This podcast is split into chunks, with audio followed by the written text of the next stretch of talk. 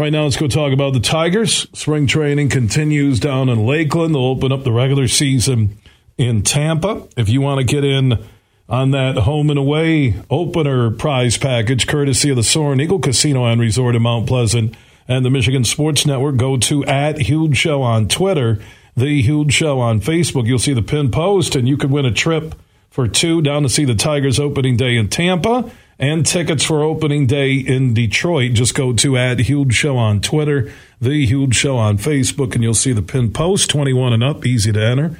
Let's welcome in Dan Elve, former Tigers front office executive, one of our Tigers MLB insiders. How you doing, my man? I'm doing very well, Bill. Opening day, two weeks. Yeah, and this weather is supposed to be 29 tomorrow in Michigan. I'm, I'm waiting for the I'm waiting for the warm weather. When, when does that happen? By April? Well, hopefully, yeah. It's really chilly out there today. Uh, your thoughts on the Tigers? Because a year ago there was real optimism from the fan base, and maybe it was over expectations that this team would improve off of what they did in 2021. Instead, they took a step back, and now you have a new president. You have cleaned house in the front office, scouting department, uh, your instructors. So, is this a re rebuild? How would you describe what's going on with the Tigers right now?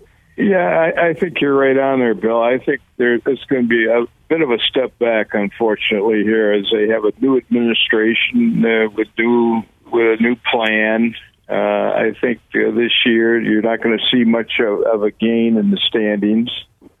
Uh, they lost 96 games uh, last year. I don't think they're going to be uh, better than 90 losses this year, frankly, because I think. Uh, there's going to be a new plan put in place, frankly, and uh, uh, I think that's going to take a little a year or two to, to, to cement in, and so I don't think you're going to see much progress uh, win loss wise this year for the Tigers.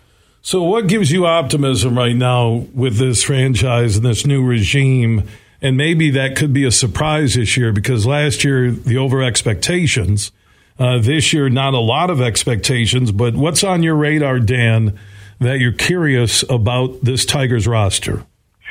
Well, Bill, the the you know the plan really in, in the final analysis doesn't change a whole lot. This, this is not the the Yankees or the Mets or the Dodgers. They can't spend money on free agents and win.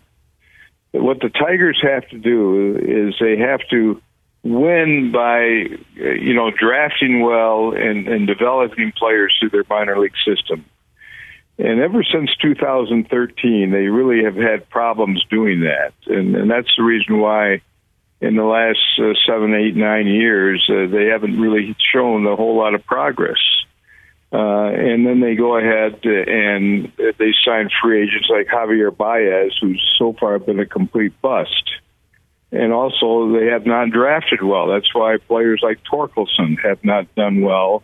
And you've got to have uh, better drafts than that. Uh, when you when you draft uh, players, your number one draft picks have to uh, be make an impact for you to be able to compete. And the Tigers have struggled with that in recent years. Alex Faedo is another one. He's been injured, but he's the number one pick. Your number one picks when you're a team like the Tigers who can't sign the high price free agents. When you go ahead and, and have to build through the draft, your number one picks have to do something for you. Remember Derek Hill, a number another number one pick, no longer with the ball club. Jacob Turner, another number one pick, no longer with the ballpark, the ball club. Excuse me. When you miss with your number one picks, like the Tigers have in the last seven, eight years, you tend not to uh, advance too high in the standings, and that's been the problem for the club in recent years.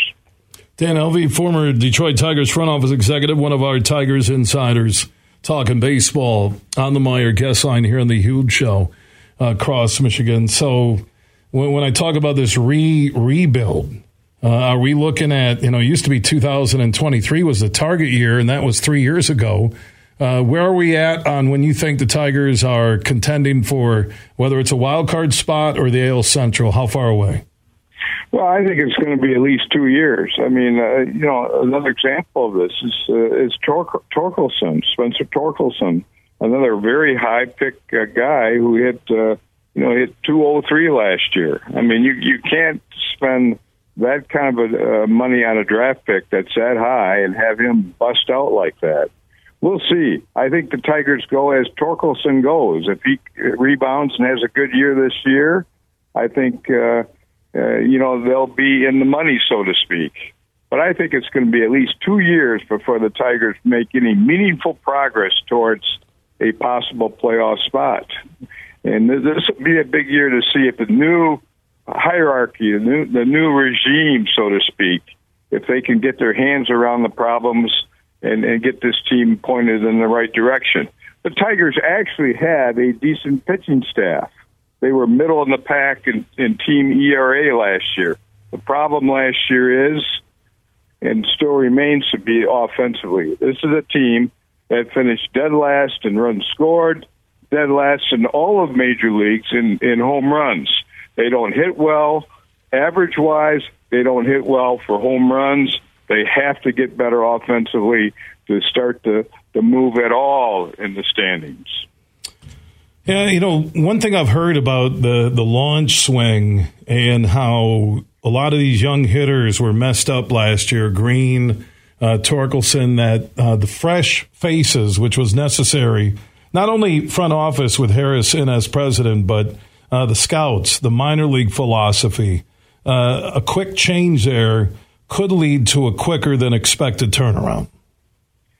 Well, you know, they, they've made massive changes throughout their whole system, uh, and and that's part of the reason why they did it, Bill. As you pointed out, uh, nothing was going right for them. They they they weren't winning in the minor leagues either. Um, uh, even the, the, the local West Michigan Whitecaps uh, have been struggling in the last couple of years.